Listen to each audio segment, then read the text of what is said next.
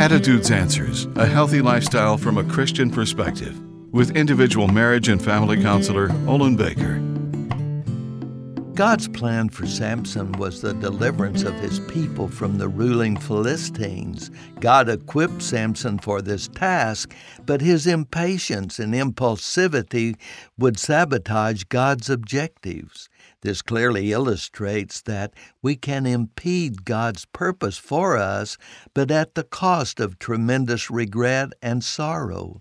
God gave Samson unusual strength that became activated when the power of the Lord was present to help him escape crises that he himself tended to create.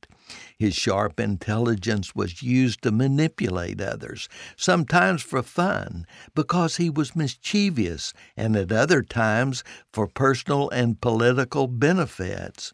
God expects us to be accountable for using His wonderful gifts and blessings. The Apostle Paul gives us this reminder from Romans 12:3. By the grace of God given to me, I tell you not to think you are better than you are but measure yourself with sober judgment according to the degree of faith God has given to you. Good advice. Act on it. I'm Olin Baker. Attitudes Answers with individual marriage and family counselor Olin Baker is focusing on the series Building Bridges. For a free transcript of today's show or to learn more, call 713 664 1475. You can also read this and previous programs at attitudesanswers.blogspot.com. And thanks for listening.